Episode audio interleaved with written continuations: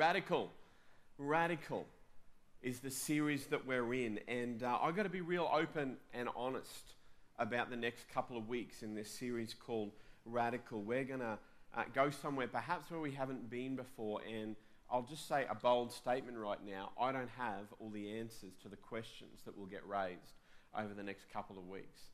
Um, and, I imagine it will cause some degree of questioning and, and even um, maybe even discomfort in ourselves as we work through this series. But I think that's a good place to be. I think it's good that we come to church and are sometimes challenged by Scripture, sometimes troubled even in our own spirit.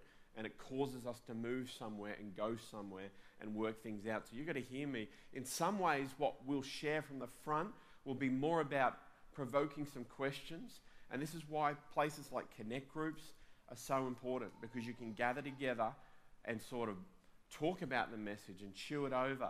See, what did we really think about that? Perhaps you can also interact via this questions uh, option. Uh, another thing is eSource. We're going to put little uh, things in eSource which allow you to go a little bit deeper if you want to study it. So, questions will be asked over the next couple of weeks. And to be honest, this is an area where Jess and I have been working really hard ourselves. Really, our journey's been about, I would say, up to two years. Certainly, the last year, we've been asking some difficult questions of ourselves.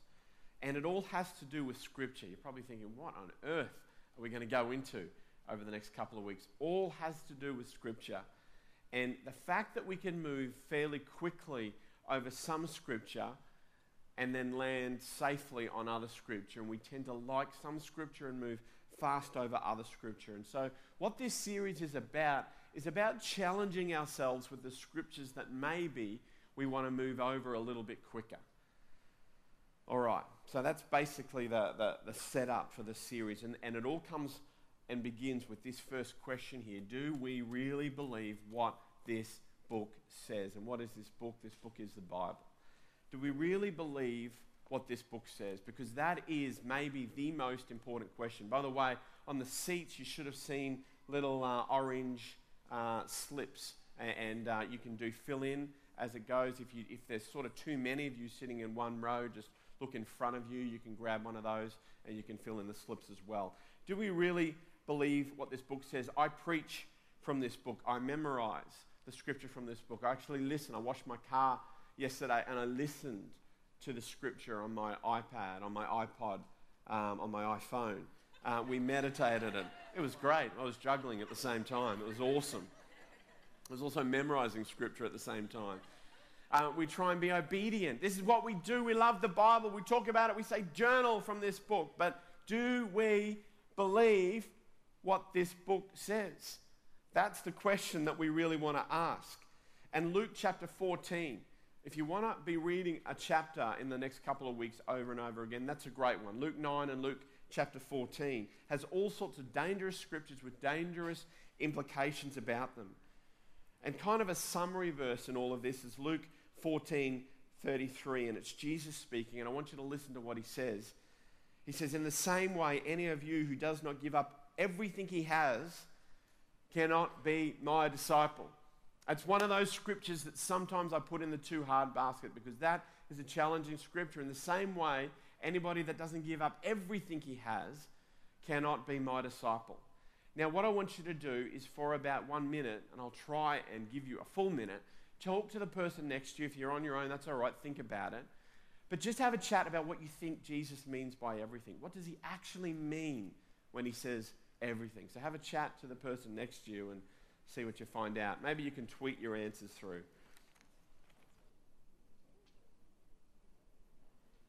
Okay, so what does it mean when Jesus says everything. I mean, these are questions that Jess and I are sort of talking about at the moment. What does that mean? Does it mean everything? See, here's the thing I think we can do sometimes is we make everything into the stuff that's left over. I mean, this is my challenge. We make everything into the stuff that we don't really want, our excess. We do our budget and there's, there's a bit more here, so we give of that. What, what does everything mean? And I'm not just talking finances, of course. But what does everything mean when Jesus says that? These are the questions we're going to ask. Here's another one. Go back to verse 26. Uh, uh, 14. If anyone comes to me and does not hate his father or his mother, his wife and his children, his brothers and his sisters, yes, even his own life, he cannot be my disciple. That says to me everything. That's talking about everything that could be close to you your father and your mother, your wife or your husband, your children. If You can't be a follower of mine if you cannot give up all of these things. It's clear here to me that Jesus is calling for us to make him prime, for us to make him number one in our life. Now, in that last scripture, maybe you're all stuck there. Does that mean that? Does it mean that we hate our mother and our father? Is that what it means? Does it really mean that? Look, of course, no. Jesus himself tells us that we honor our mother and our father. It's one of the Ten Commandments. But he's saying something extreme here so that we don't water things down. I think comparatively, and think about it like that, comparatively, Jesus is saying eh, we love Jesus so much that we hate the other things that are in our life. I mean, in our life, the way the world that we live in, it's very unlikely anybody here, by the way, is going to have to leave their family to follow Jesus. Although honestly, for some, yes, that will be the case. And I know some of you are already battling some of that question. If I follow Jesus, I know my family's not happy about that, and what does that mean? And Jesus is saying, yeah, it does matter that much. I sat, though, with a young guy in India, and uh, this guy would have been about 21. He was graduating from Bible college. Now, for him, it meant this. Because his father threatened him. He was, came from a Hindu family. His father threatened him if you leave us and go to that Christian faith, he said, I will commit suicide. You have brought so much shame on the family, I'll commit suicide. This son said, I love Jesus, I'm leaving my family. And the father committed suicide. And I was there on the day that he graduated. Now, this is the challenge that we have. This is the challenge we have in our own life. Do we love Jesus that much that we would walk away from some of the things that are so precious to us, the demands of the gospel?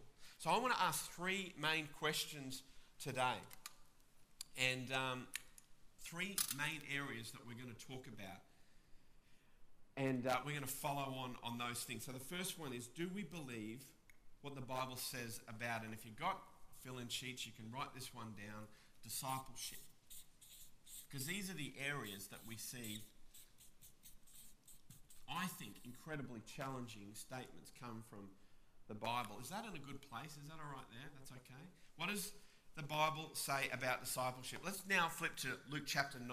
You may want to really bring your Bibles for the next couple of weeks. We'll be flipping around um, chapters, by the way. Luke chapter 9. I want to have a real quick look at this. Listen to this. Large crowds are starting to follow Jesus. And this is what happens. Luke 9:57. It says this, as they were walking along the road, a man said to him, and him is Jesus, says, I will follow you wherever you go. Jesus replied, Foxes have holes and birds of the air have nests, but the Son of Man has no place to lay his head. We're going to come back to that. Interesting statement. Next thing he says, he said to another man, Follow me. But the man replied, Lord, first let me go and bury my father. Jesus said to him, Let the dead bury their own dead, but you go and proclaim the kingdom of God. Still another said, I will follow you, Lord, but first let me go back and say goodbye to my family. Jesus replied, No one who puts his hand to the plough and looks back is fit for service in the kingdom of God. Know, isn't that amazing? What, what that says to me first up here about discipleship, it seems to me that Jesus is actually turning people away. Here's the challenging part of me, and I ask this question about us even here in a church, is that it seems to me that Jesus is trying to talk people out of following him. I know our concept, certainly my concept, or my, my concept that I struggle with, is that I'll just about do anything to, to convince somebody, maybe. Maybe that word's the wrong word, but, but I want people to follow Jesus. And so I'll sort of bend over backwards to talk about it, make it right, make this environment right so that they will follow Jesus. And yet, the question I wrestle with out of this is Jesus seems very happy to let people walk away if they don't understand that it, it's going to mean a life of followership, a, a life of discipleship at the extreme levels. Whenever the crowds would get too big, I love this one. Jesus would say things like, Well, so there's big crowds gathering around. I think the disciples are getting excited about this. And Jesus would gather them around. So if you're going to be a disciple of mine, you need to eat my flesh and drink of my blood. And the crowd would start to whittle away. And I think the disciples probably gathered around and said, Jesus, you, Jesus, if we want to be the biggest movement here, you know, if we want to gather a big crowd, you've got to stop telling people to eat you, you know? I mean, really, what you, I think I would love to have seen the disciples' jaws. They would have hit the floor at these times when Jesus said these things. But Jesus was happy for people to move away. So, we're going to ask three quick questions on this question of discipleship. So, these ones come under the question of discipleship here. The first question is this Will we choose comfort or a cross? Will we choose comfort or a cross? I'm going to go back to that first passage of Scripture.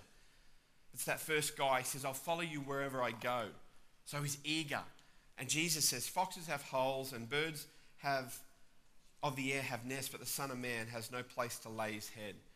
And it doesn't sound very comfortable. And that's what I think is really at the heart of what Jesus is saying there. If you're going to follow me, it may not be all comfortable. Again, I think we have an opposite view sometimes of what it means to follow Jesus. That if I follow Jesus, then I get the comfort, right? If I follow Jesus, I get the job, I get the financial thing sorted, I get my relationship, the, the boyfriend, the girlfriend, the husband or wife that I want. I get all the things that I need in my life. My life becomes comfortable because I follow Jesus. See, what we have to be careful of is sometimes we make Jesus into almost the opposite of what Jesus is saying. Jesus pushes hard the other way. And the real point to all this is Jesus isn't a means to anything. The whole point is Jesus. Jesus is a means to Jesus. You come to faith and you get Jesus. That's what you get. You get Him in life. Jesus is our Father. He's the one who provides. I get all those things, but first of all, you get Jesus. I was always challenged by John Piper. I think it's John Piper, well known minister in the US.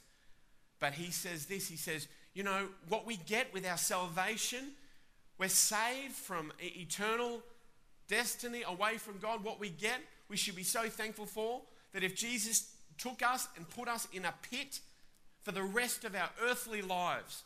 And that's all we did. We were saved, but we lived in a pit. We did nothing else. We should be worshiping Him every single day because we get Jesus.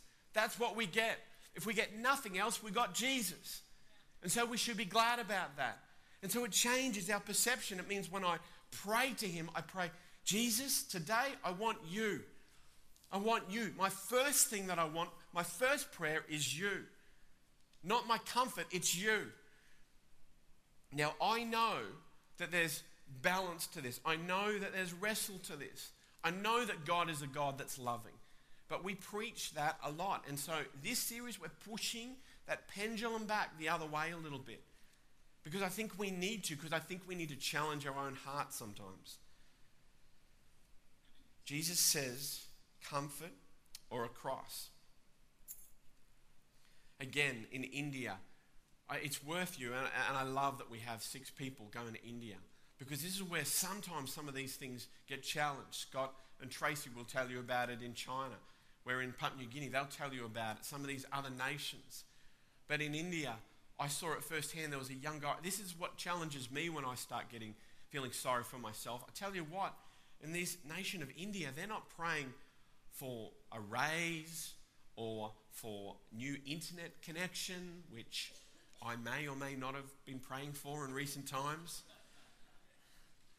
You know, they're praying, God, let me live through the year. This is in northern India, by the way. Great persecution in northern India. We don't even talk about it, but it's great persecution. Lord, let me, not even the year, maybe just this week, God, help me to live through this week. There was a, a young pastor there called Bulu, and I often pray for Bulu. He, he was just a young guy full of life. But in his journey of following Jesus and being a pastor, he had lost everything. He had to leave everything except for one thing a set of conga drums. He was a drummer. And, he, and every time the worship would happen, they'd find a set of drums and give it to him, and he would play them. because he didn't have his own. You know why he didn't have his own? It was the one thing left in the world he had.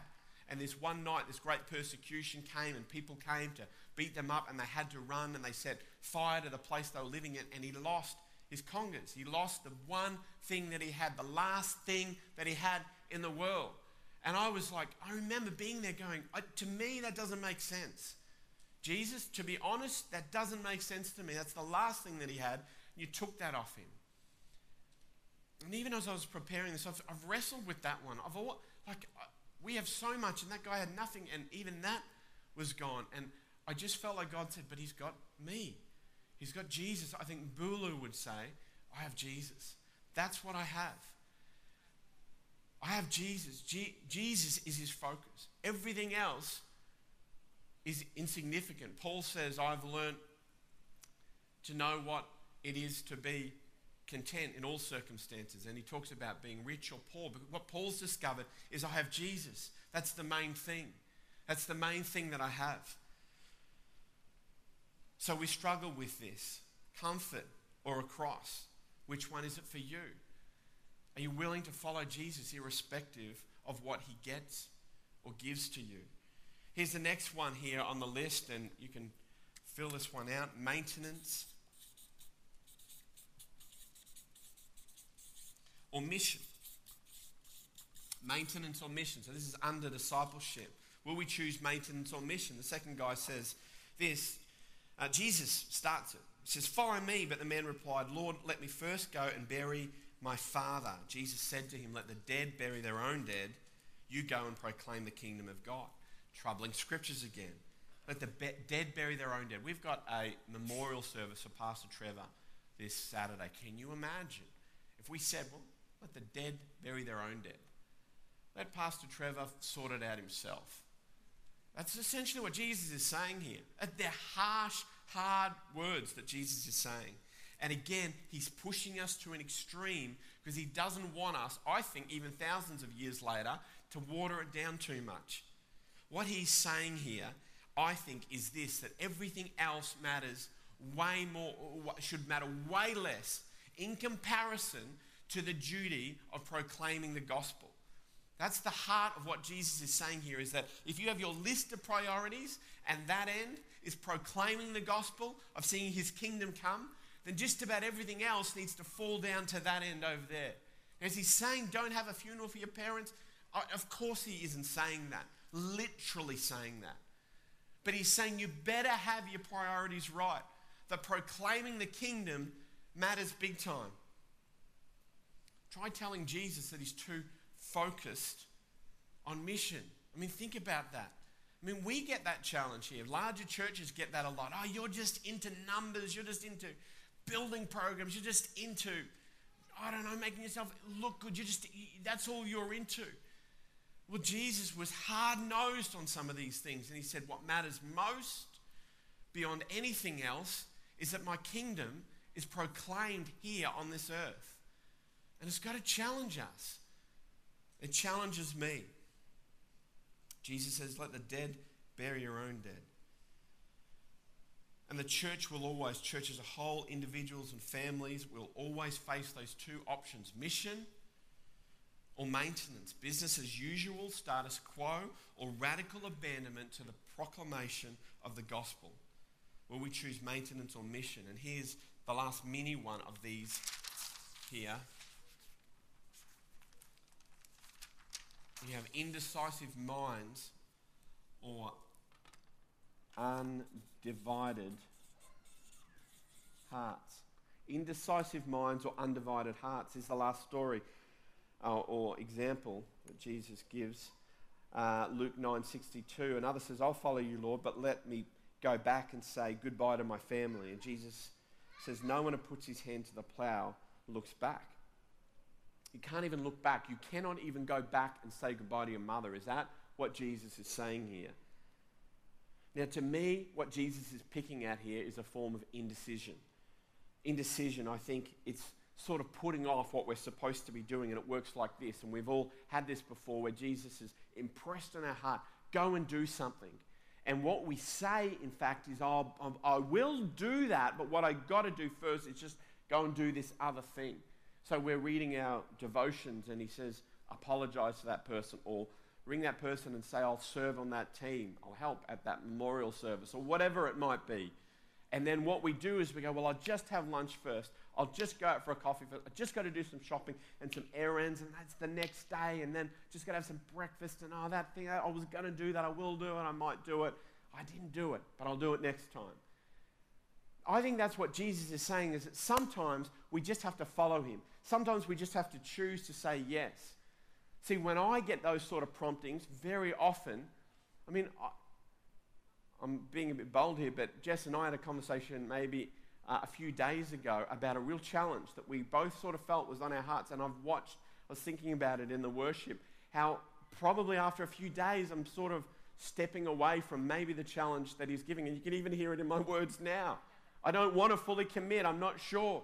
Because I'm in my own mind, I'm saying, is it wise? Is it a good thing? Should I be doing that? Now, do we throw out wisdom? Is that what I'm saying? Well, of course not. Do we not get good counsel from other people? Of course not. But I am saying that sometimes we just follow. Sometimes we just say yes. Sometimes we just say immediately, I will do that. And I think that's what Jesus is saying about discipleship. Is that we have to be people that are focused and say, I'll do that. This is the radical sort of discipleship that Jesus is asking of us. And so we've got to ask, what does it mean to be followers of Jesus? We were in um, Israel, and I tell you, one of the things that really hit me when we went through the Holocaust Museum, you know what sat on my heart most? And we sat together as a team afterwards and we said, Where were the Christians during the Holocaust?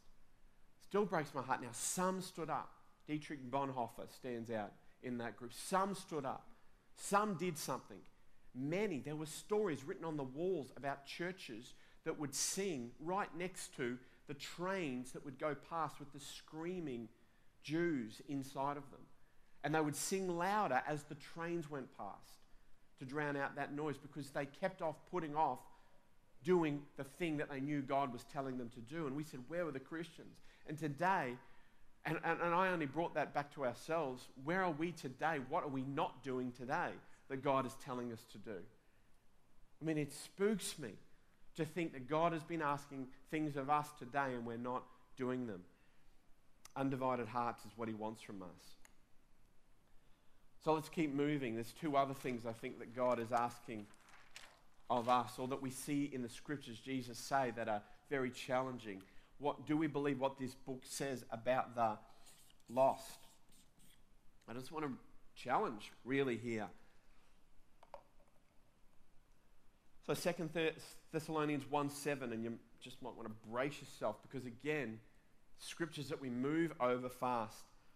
Follow along. It says, This will happen when the Lord Jesus is revealed from heaven in a blazing fire with powerful angels who will punish those who do not know God and do not obey the gospel of our Lord Jesus. They will be punished with everlasting destruction and shut out from the presence of the Lord and from the majesty of his power everlasting destruction, is what the scripture says. Do we believe what this book says about the lost? About those that say that Jesus isn't the way to salvation? The those that do not follow God in, what, in the way that He asked them to? Revelation 20:15 if anyone's name is not found in the book of life he was thrown into the lake of fire. Begs the question do we believe that because there's coming a day when a judgment will come on this earth. It will come on us, it will come on everybody. And one of the options is unending destruction, door closed from the majesty of God forever, instead of lake of fire where the smoke of torment burns forever and ever without end. Do we believe that? Because if we believe that, it changes the way we live our life. It changes the way we use our resources. If we don't believe it, then we can just use our resources however we like. But if we do believe it, we've got to think different. You know, at the moment, there's, I think, 7 billion people in the world. I mean, 7 billion people in the world that live presently. They say, and this is the liberal estimate, sort of everybody that on a census would tick Christian if they could, about a third of the world say, Well, I'm a Christian. Well, even if you look at that, that's something like four and a half billion people that are lost forever if we believe what this book says about the lost. Just think about Ipswich here, and I just did really rubbery figures, but 160,000 maybe people are walking away from God forever in peril of being eternally separated from God in hell. If that's true, we cannot play games with the way that we do church and the way we do our life. We use our life differently, we use our resources differently. Do we believe what this book says about the poor is the final thing here? We're going to sort of look at some of these over the next couple of weeks in a little bit more detail. Do we believe what this book says about the poor? Here are the facts today. Over a billion people live and die in desperate poverty, and they're living on less than a dollar a day. Billion people, close to two billion people live on $2 a day. For, for over a billion people, what it costs you and I to buy sort of fries from Macca's, over, uh, over a billion of those people do not have, for, for, for that money, um, those people could buy food, water, shelter, clothing, and medical care today. The reality is most of our dogs and cats live on probably more than about $2 a day. Again, let's bring it down a little bit more. Um, you know that, and I just checked these stats out just last couple of days. 30,000 children die from preventable, preventable diseases every single day. I mean, I had to check that because I thought it was getting better, way better than that. But 30,000 die from preventable diseases, starvation, those sort of diseases every single day. Now, just before we make it a big number, think in terms of yourself. For me, think Cami and Evie's and Summers. 30,000 of them. Think about your nieces and your nephews and your brothers and your sisters that are dying every single day. And if you think about that in the context of Ipswich, it'd only take about one or two days for all of the children in Ipswich to be wiped out.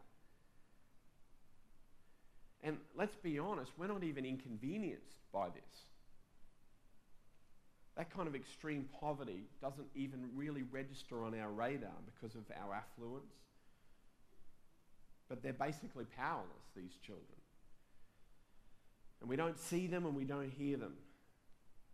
And we don't have to do anything with them.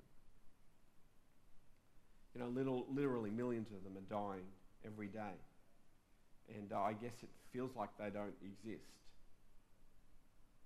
And the reality is they do exist. And what frightens me is what Scripture says about people that follow Jesus and the way they treat the poor, because it's very clear as you read all the Scripture that people that follow Jesus have a concern, a raging concern for the poor.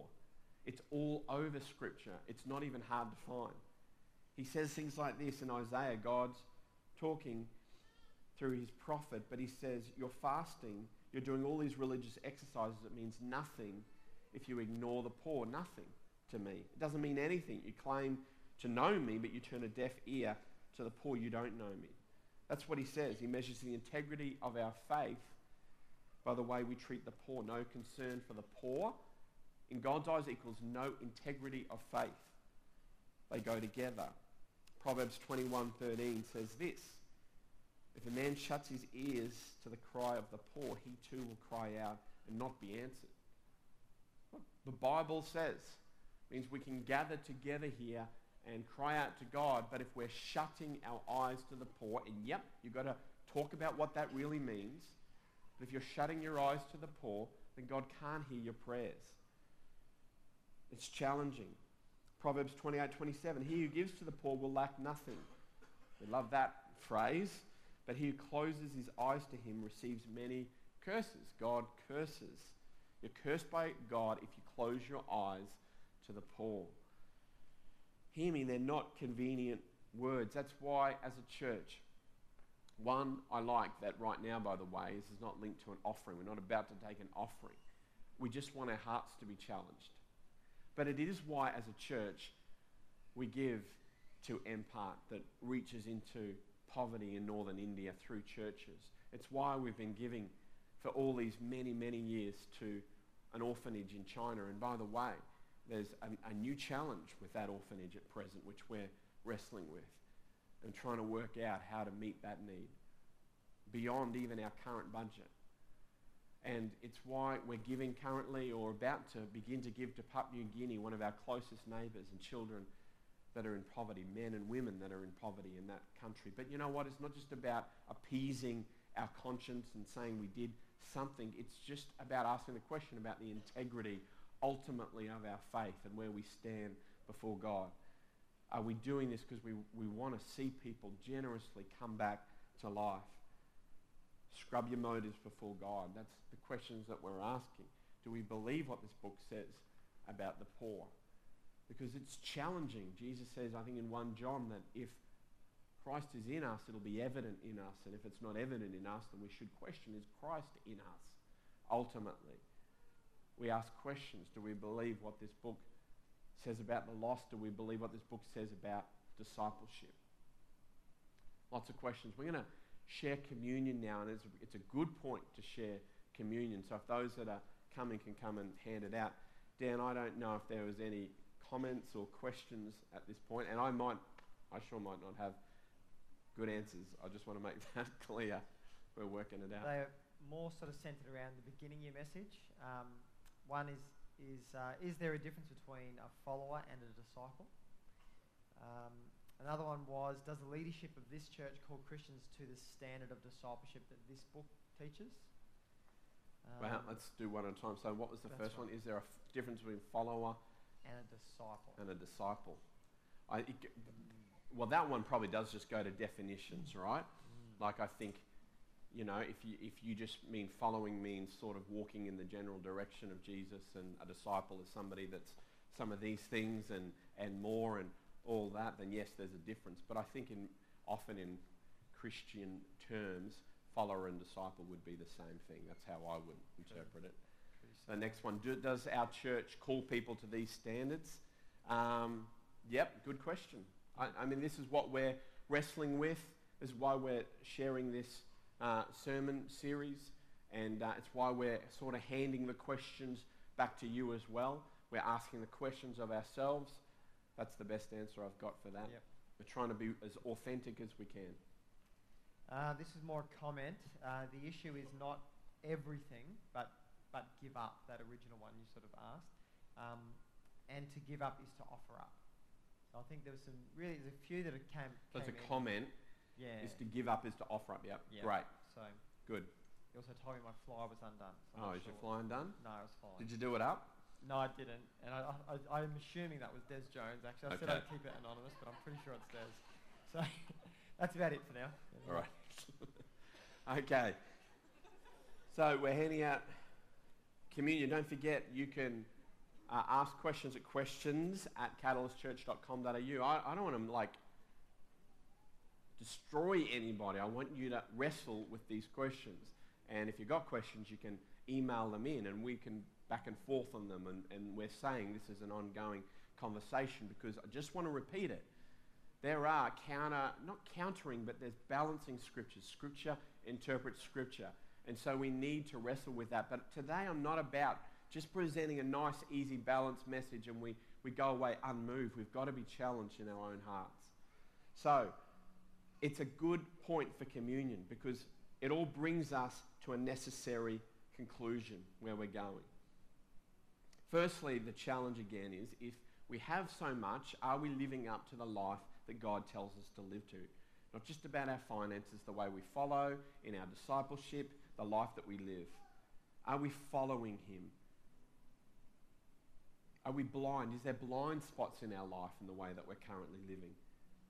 to the things that he's asking for us. But what this communion message says, and you need to hear this unequivocally, clearly, without any doubt, what communion says to us is that we can do nothing to be acceptable to God. We can do nothing to be acceptable to God. But we're acceptable to God because of the cup and the bread, because of his blood and his body that was broken on a cross. It's Christ alone. He did it all. We're saved by grace. That's what is so awesome about communion. That's why I love that we're doing communion. We were meant to do it last week, actually moved it to this week. It's a great point to say in this sort of a message that we're saved by grace. It's not about working, it's not about all of these things that God will accept us. but it's only by Jesus Christ. And maybe you're here today and you've never accepted Jesus Christ. You've never come to that point of saying, Jesus, I want to follow you. Today would be a good day of following Jesus, but don't fall into the pattern or the thought of thinking, well, I've got to do, oh, that's what it's all about. This, this is the beautiful thing about our faith. It's not about those things, it's about accepting what Jesus has done. But that changes us, it brings a response in us. There's a parable, and it goes a little bit like this, and I'm very much sharing my version on this. But there's a guy, and he's looking for a treasure in a field. And the Bible talks about it like this Jesus talking, and he says he finds the treasure, and he realizes it's worth so much that he goes out as my version, he sells his car and he goes back to the owner of that field. He says, his proceeds of the sale of my car. Can I have the field? And the owner says, That's not enough. And he thinks about it, sort of goes away again, and uh, he sells his house.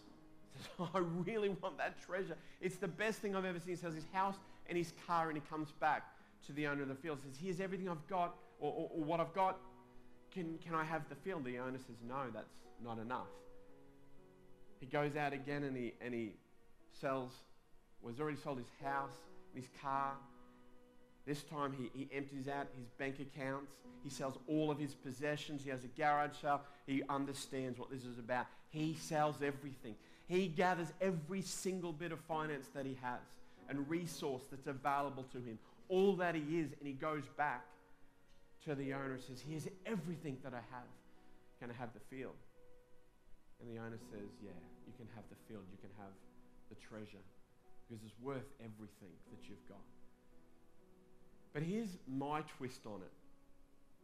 See, following Jesus is a little bit like this. We go to Jesus and we say, Here's everything that I've got. And, and it's a little bit like this. Jesus says, I, I love that you're giving me everything you've got, but here, have it all back. It's a bit like that owner says to that man in that moment, have it, have it all back. You can have the treasure, but have it all back. Have all of your life back. Have your car back. Have your possessions back. Have it all back. But Jesus says, just live a life worthy of following me. Live a life where you understand my grace, that I've given it all to you. And now that I've given it all to you, use it now for my glory. Use it to follow me. Use it to love the poor. Use it to be a better disciple of me. Use it to reach the lost understand my grace and what I've given you. See, that's our challenge as we listen to Scripture, as we hold the bread and the cup in our hands, that we understand what Jesus has done, what it means in our life, what it means in the response, the response that He's calling us to. And the beautiful thing about communion is we can repent and we can take time in our own heart to be challenged and what I want to do today is read some of those scriptures again. I'm just going to pause and let you just talk to God in that moment about where you're at. So I want you to place yourself in these scriptures. So Luke 14, 25. Crowds gathering around. So large, it says large crowds are traveling with Jesus. So you're, you're in that crowd. And turning to them, he said, or turning to you, he says, if anyone comes to me and does not hate his father and his mother, his wife and his children, his brothers and his sisters, yes, even his own life, he cannot be my disciple.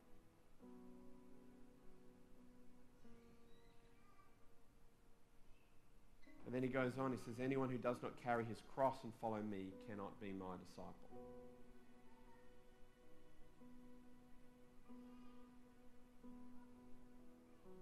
Then he says, suppose one of you wants to build a tower, will he first not sit down and estimate the cost to see if he has enough money? For if he lays the foundation and can't finish it, everyone will ridicule him, saying, this fellow began to build and was not able to finish. Or suppose a king is about to go to war against another king, will he not first sit down and consider whether he is able with 10,000 men to oppose the one coming against him with 20,000? If he's not able, he will send a delegation while the other is still a long way off will ask for terms of peace. In the same way, any of you who does not give up everything he has cannot be my disciple.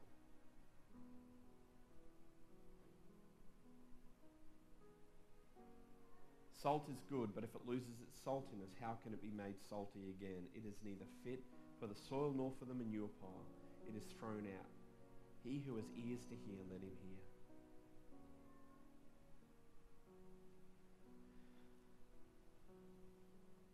Just in your own moment, why don't you eat and drink when you're ready?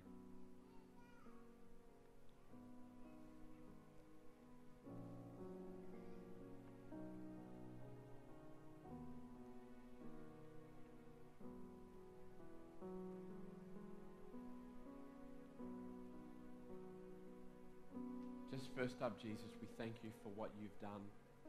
Thank you for your bloodshed. We thank you for your body that was broken on a cross. We thank you what it, for what it means. And I don't know that I even can fully understand the gratitude that I have or fully understand what you did and have enough gratitude for what you did for us, for what you did for me.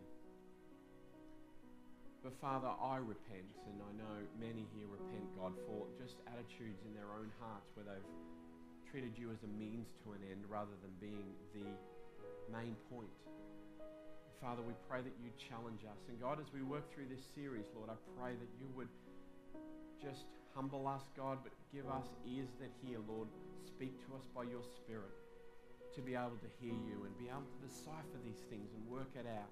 Lord, those of us that are troubled in our spirit and walking that journey with you, God, I pray that you would lead us on that journey. That you would be our guide, our loving Father, our protector.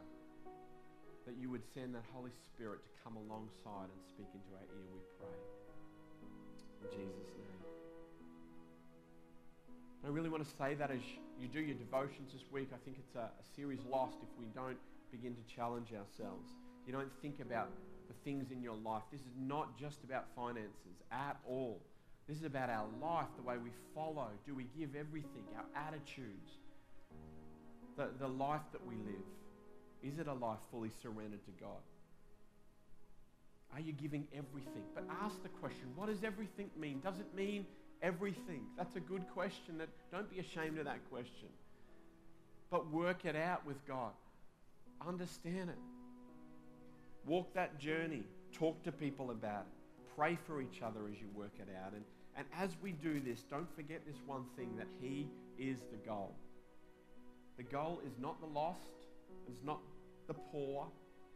The goal actually is Christ. We want Christ. He's the center of everything that we want in our life.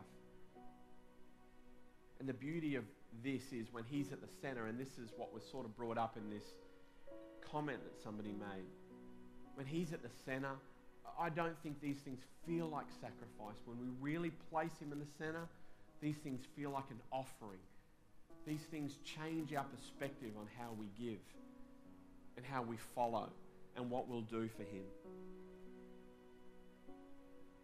So we want Christ to be the center of our life. We want Christ to be the center of our families. And we want Christ to be the center of this church. And that's what we're wrestling about. And I would pray, I would ask that you would pray for us as a leadership. One of the questions was, what does this mean for us as a church? How do we work through this? Pray for us as a leadership as we wrestle through these questions. Pray for Jess and I. Pray for each other. That God would speak to us and that we would walk a walk of being true disciples, people that follow Him. That's our prayer together. I want to say again that uh, Equip, sorry, that eSource is another great tool. I'll be putting tools in there where you can follow up and follow these things. A lot of our thoughts are coming from a book called Radical by a guy called uh, David Platt. It's available at the at the bookshop uh, afterwards. Encourage you to read it because it'll it's what stretches you. You can and then you can Google this and find out lots of other people's thoughts as they wrestle with these sorts of topics. It's a it's a great book and a, and a really great read.